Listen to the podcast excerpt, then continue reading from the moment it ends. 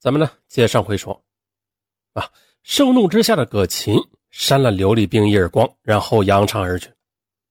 在回去的路上，老乡劝刘立兵与葛琴分手。哎，这样的刁蛮小姐你伺候不了的。你说你一个堂堂的英俊才子，你为啥忍受这个窝囊气呀？然而呢，第二天一大早，刘立兵便提着早点，准时的站到了葛琴宿舍楼下。在他的心中啊，这一切的忍耐都是为了毕业换取一份好工作。除了牺牲尊严之外，刘立兵还必须面对来自各方面的流言蜚语啊！几乎所有的人都在说，才子刘立兵看中的是葛琴家的钱和权势。每当他和葛琴走在校园里，这刘立兵总觉得背后有人在对他指指点点，这让他很不舒服。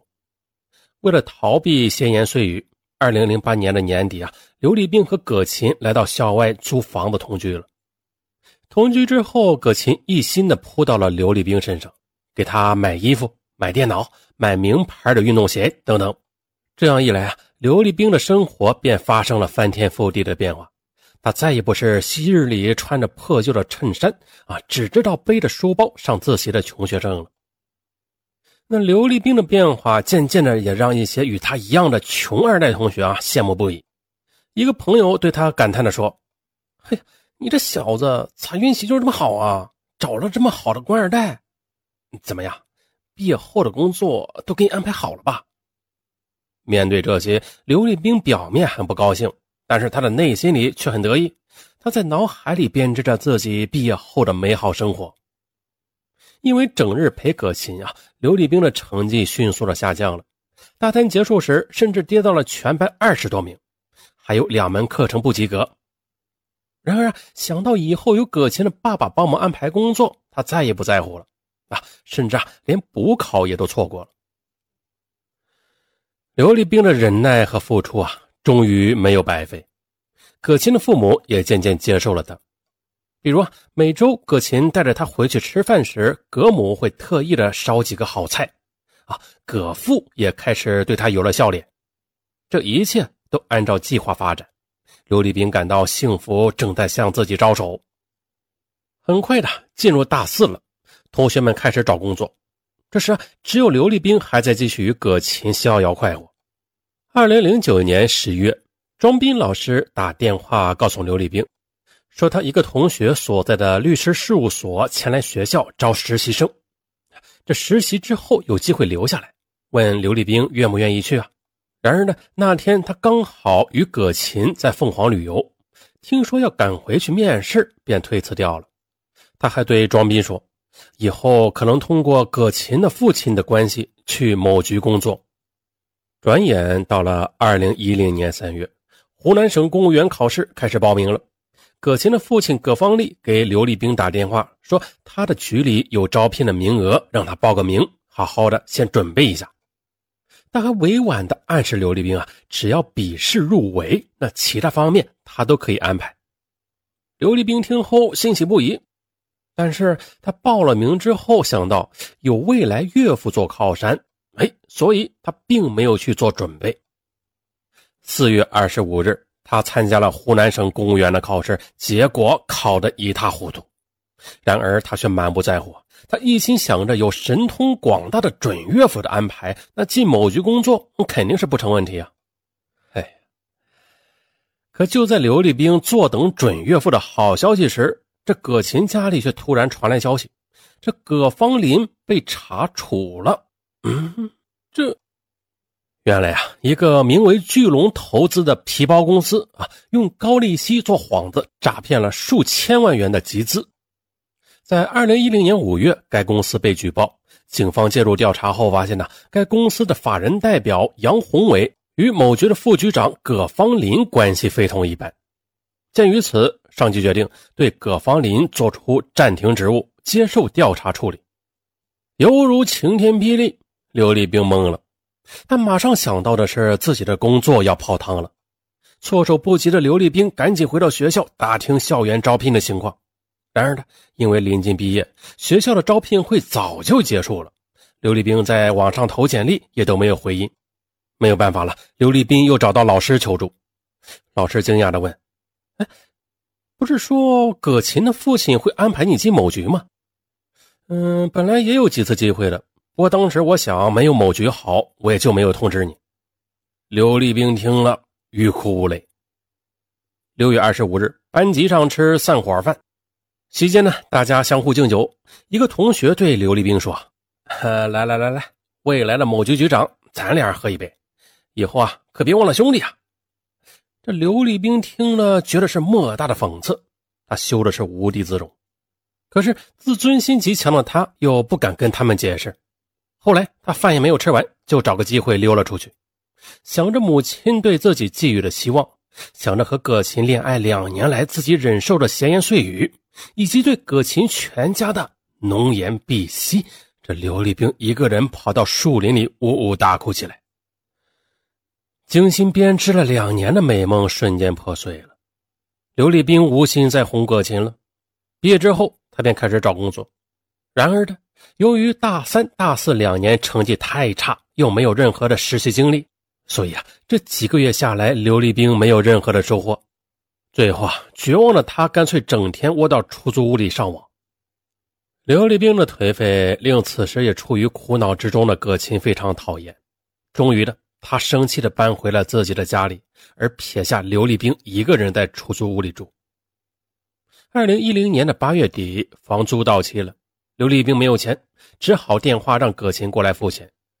葛琴回到出租屋，一进门就闻到一股馊味进去之后，发现这屋子里也是一片狼藉，垃圾满地的。而刘立兵此时胡子拉碴，赤裸着上身，在玩电脑游戏。他不仅生气的骂了刘立兵几句，见刘立兵无动于衷，葛琴怒了，啪的一声拔掉了电源，对他吼道：“你太过分了！我爸爸出了事你不但一点都不关心，你连自己的生活都照顾不好，你你还像个男人吗？”你就不能出去找个工作吗？然而啊，这一顿责骂没有用，几年来的怒火反而一下子涌上刘立兵的心头。他随手拿起一只啤酒瓶砸到地上，吼道：“还不是你爸害的！明明说能安排工作的，哼，却不清不白丢了官真是害人害己！”你，你说什么？葛琴听了，气得大哭起来。刘立兵见此，他缓和了口气，轻柔地问他。你爸什么时候能出来呀？还能恢复原职吗？葛琴伤心的望着刘立兵，一字一句的问：“你究竟是爱我，还是爱我爸的权利？”葛琴的问题触到了刘立兵的软肋，他赶紧找别的话题搪塞过去。到了二零一零年九月底，身无分文的刘立兵不得不在麦当劳餐厅找到了一份月薪一千五百元的工作。然而呢，这低廉的薪水，每天站八个小时，让刘立兵丝毫打不起精神来。两个月之后，他便被老板炒了鱿鱼。失去工作之后，刘立兵很快又没有了经济来源啊。然而啊，他又不好意思再向葛琴要钱了，无奈他便把电话打给了大学同学向辉。哪知道这向辉了解他的窘境之后，非常吃惊，哎，忍不住告诉了别的同学。很快的，大学同学都知道了这刘立兵因为葛琴父亲丢官而失业，现在穷困潦倒的消息。QQ 群里有人为他惋惜，也有人嘲讽他说：“这软饭吃的不值。”刘立兵看着 QQ 群里的议论声，哎呀，羞愤无比。他赶紧退出了班级的 QQ 群，在同学中，他颜面已经丢尽了，他也更加的恨葛琴了。于是呢。他找到他大吵了一顿，我当初真的是瞎了眼睛啊！跟你这么一个不干不净的女孩在一起，弄得我现在什么都没了。葛琴气的是狠狠的抽了刘立兵一个耳光。就此以后，无论刘立兵如何道歉，葛琴都没有再理过他。渐渐的，刘立兵也觉得这葛琴他没有什么利用价值了，就没有再去找他。二零一一年春节，刘立兵回到怀化老家。囊中羞涩的他无力给母亲买任何礼物，也不敢说起工作方面的事儿，整天都是躲在家里不敢见人。二零一一年二月二十五日，刘立兵鼓起勇气给葛琴打了个电话，约她见面。然而葛琴却冷冷地说：“我们分手吧，我有新的男朋友了，你以后不要再找我了。”原来，为了替父亲洗脱罪名，葛琴他找到父亲的一个老领导。阐述了自己父亲不可能严重违法乱纪的理由。后来，在这位领导的过问之下，有关部门加快了对葛芳林的调查进度，最终查出葛芳林与巨龙投资公司的杨红林并无直接的利益关系。巨龙诈骗一事，这葛芳林呢也不知情。二零一一年一月底，葛芳林官复原职，而且在与刘立兵分开的这段日子里，葛琴呢也有了新的恋人。刘立兵没想到。这葛芳林官复原职了，葛家竟然不告诉他。更没想到的是，这葛琴竟然在父亲出来之后就把自己给抛弃了。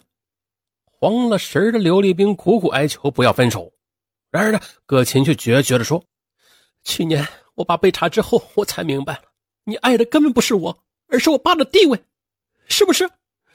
哼，我再也不想和你在一起了，因为你太虚伪了。”之后的。任刘立兵如何送花道歉，如何写保证信，这葛琴都不理他了。二零一一年三月六日，刘立兵站在葛琴家的楼下，希望他能下来与他见一面。然而呢，他在寒风中站了一整夜，这葛琴都没有出来。看着昔日的恋人就在楼上享受着温暖和幸福，而自己呢，付出了那么多，却在楼下冻得快死了。又想到自己曾经是众人瞩目的才子，现在却连糊口的工作都没有，偏执的刘立兵内心塞满了愤怒。他给葛琴发了一条短信：“你休想跟我分手，我为了你放弃尊严，荒废了学业，还失去了工作，你就想这样一走了之？”然而呢，葛琴根本没有回复。为了躲避刘立兵，葛琴干脆的将手机号也换掉了。二零一一年三月二十五日，刘立兵在路上与葛琴巧遇，看着憔悴的刘立兵，这葛琴也有些心生同情了啊！见到葛琴态度缓和了，刘立兵当即提出去出租屋里坐坐，呃，葛琴答应了。一路上啊，这刘立兵是信心满满的想，一会儿和葛琴发生肉体关系之后，他一定会回到她身边的。